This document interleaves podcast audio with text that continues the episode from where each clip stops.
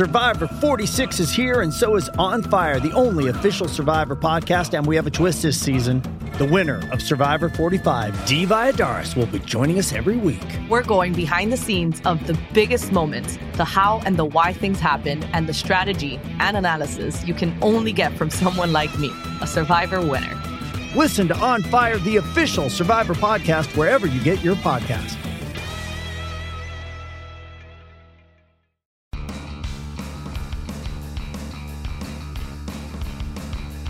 You're listening to MLB.com Extras, brought to you by MLB.tv. It's baseball everywhere.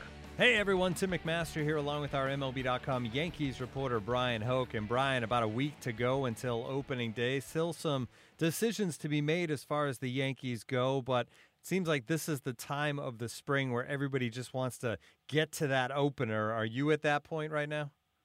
I think everybody's kind of itchy to get back up to New York. You know, Florida's been great, but it's starting to get a little humid down here, and uh, you definitely sense that with the players too. Um, they they always say spring training's about a week, ten days too long, and I think that uh, everybody's ready to get things started and play games that count in the books for real.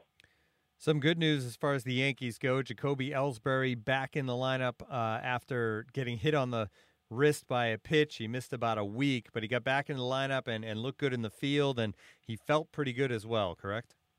Yeah, yeah. The Yankees had no complaints. You know, Ellsbury said it's still bothering him a little bit. Um, I think that's to be expected anytime you take a 90 mile an hour fastball off your forearm. Uh, the Yankees are just so fortunate that there wasn't a fracture there. Um, they, they've seen that before. If you remember a few years back, Curtis Granderson was in a similar situation. His first bat of the spring got hit, and uh, he wound up missing about eight to nine weeks. So uh, the Yankees fortunate that Ellsbury can get back on the field. They they know that he wouldn't be playing if he didn't feel ready. So I think uh, all systems should be go for opening day for Ellsbury.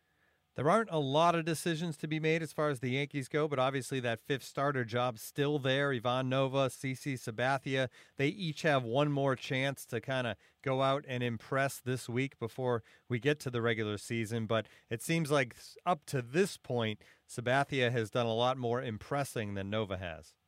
Yeah, Nova, his last two have been pretty rough, and uh, I, I think he's given up 10 runs in his last nine innings after not giving up any in his first nine. So he's kind of fading into the competition a little bit here, while CC, uh, he's hanging in there. He pitched against the Braves. He looked okay for five innings, which is really all you need out of your number five starter. Um, it, it's been my opinion all along that when you consider the money, um, just based upon that, no team has ever had a $25 million long reliever I didn't think the Yankees were going to do it in 2016. So unless Sabathia came into camp and absolutely looked horrible, I, I, I expected that he was going to be in the rotation. Um, you know, I, I think that these moves are not permanent either. I, I, I could see a situation where they both wind up making 20 starts this year. So uh, that, that's just a rotation to start the year. But as we've seen the last few years, depth is always important. And uh, if you have Ivan Nova in your bullpen as a long reliever, ready to come in and and take a rotation spot if somebody falls out, then uh, you, you're in pretty good shape. And it's certainly pretty rare for any team these days to get through the majority of the season with just five starters, like you said. Uh, some other guys who have been optioned down over the last week.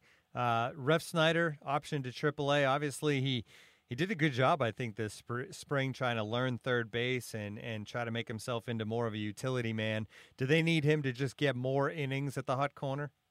Yeah, I think what you saw there was the inexperience, and you know he had two bad hops that hit him in the face on back-to-back days, and that's that's kind of a freak thing. I, I I wouldn't expect that to happen very often, but I there were a few other plays where you just saw the inexperience. Uh, you're seeing plays, you get ex- oh, exposed a little bit. You, you start seeing things that you haven't seen before. Your reaction time is obviously a lot less at third base, so I think when he starts to learn those angles, and, and they're going to play him there a lot. He's going to play a times a week at AAA. He's already over at the minor league complex. Uh, this morning he was playing in a minor league game at third base. So I, I think they're going to keep giving him reps there because if he can prove he can play second base, third base, and the outfield a little bit, uh, that that's something valuable that they'll want on the major league roster. And don't forget, he can hit left-handed pitching as well.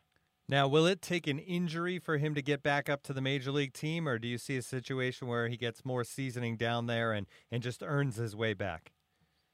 See it go either way. I think that they could call on him if they need to. Um, I, I think that his bat will play at the big league level. So if they're in a situation where they're going to face two left-handed pitchers in a row, I could see them calling him up.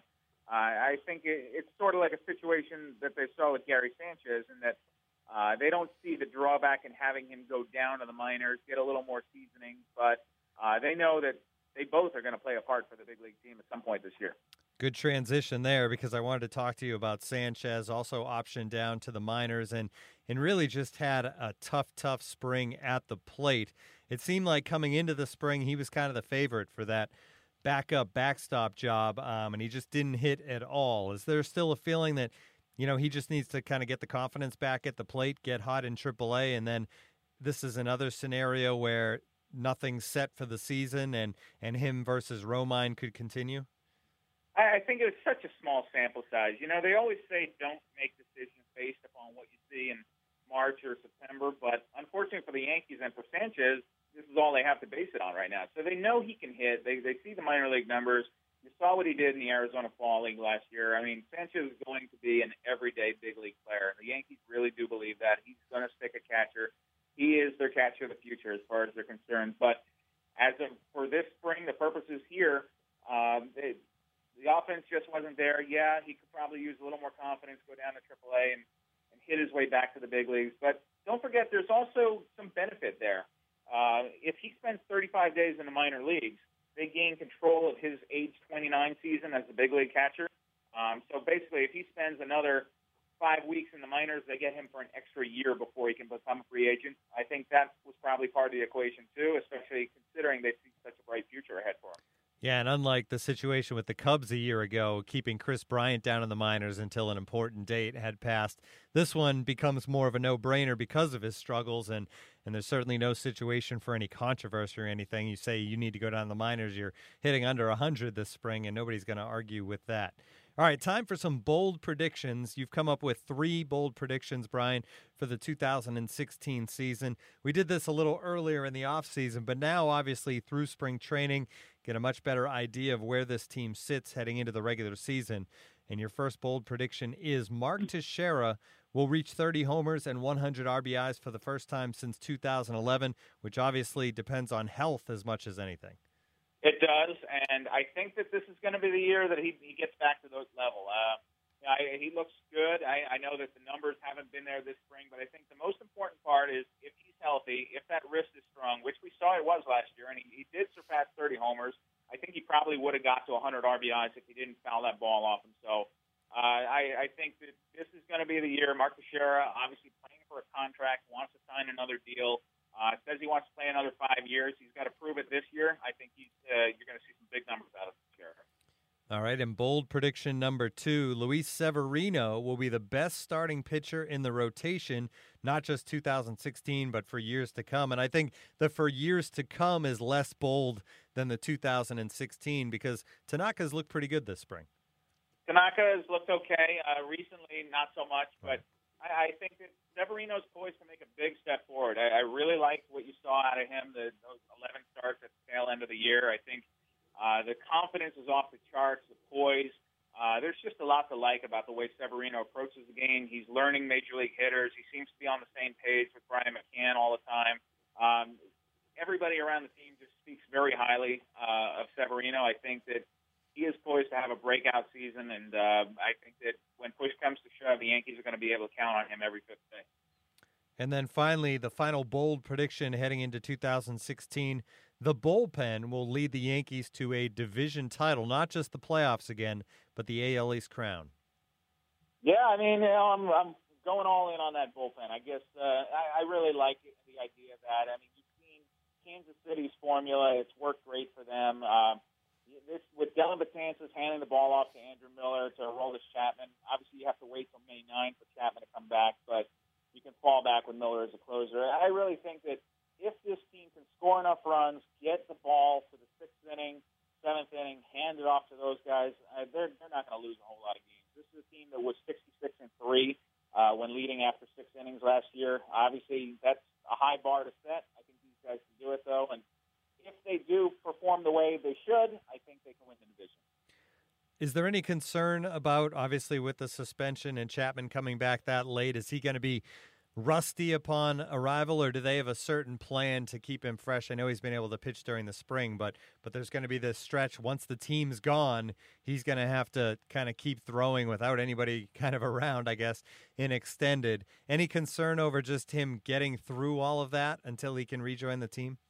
I'll tell you who I have the concerns for. It's the poor 18-year-old, 19-year-old, 20-year-old kids in the Gulf Coast League who are going to have to stand in against Aroldis Chapman for a month. Um, yeah, that is that's no easy assignment there, but they'll have to do it. Um, that that's what they have to work with. So he he'll be on the mound. He'll be facing hitters. Obviously, they're not major league caliber hitters, but he'll he'll be active. They'll get him going, and um, by the time May 9 comes around, he should have plenty of time to to be ready. He'll have pitched on back-to-back days, and maybe even gone multiple innings. But uh, they've got a plan in place. It's not an ideal situation in, in baseball terms, but uh, they'll work with it. They knew that this was going to be the deal, that he was going to be suspended for at least part of the year. Um, they're just happy that they're going to have him for most of the year. This has been MLB.com Extras, our New York Yankees edition. Bryan Hoch, great stuff as always. MLB.tv Premium, the number one live streaming sports service, is celebrating 13 years. Watch every out of market regular season game live or on demand in true HD. Real time highlights, live look ins, pitch tracking widget, and more. MLB.tv Premium includes a free At Bat 15 subscription. Watch live baseball on over 400 mobile and connected devices. Watch at home, in the office, or on the go every night on every device. Blackout and other restrictions apply. Visit MLB.tv for details.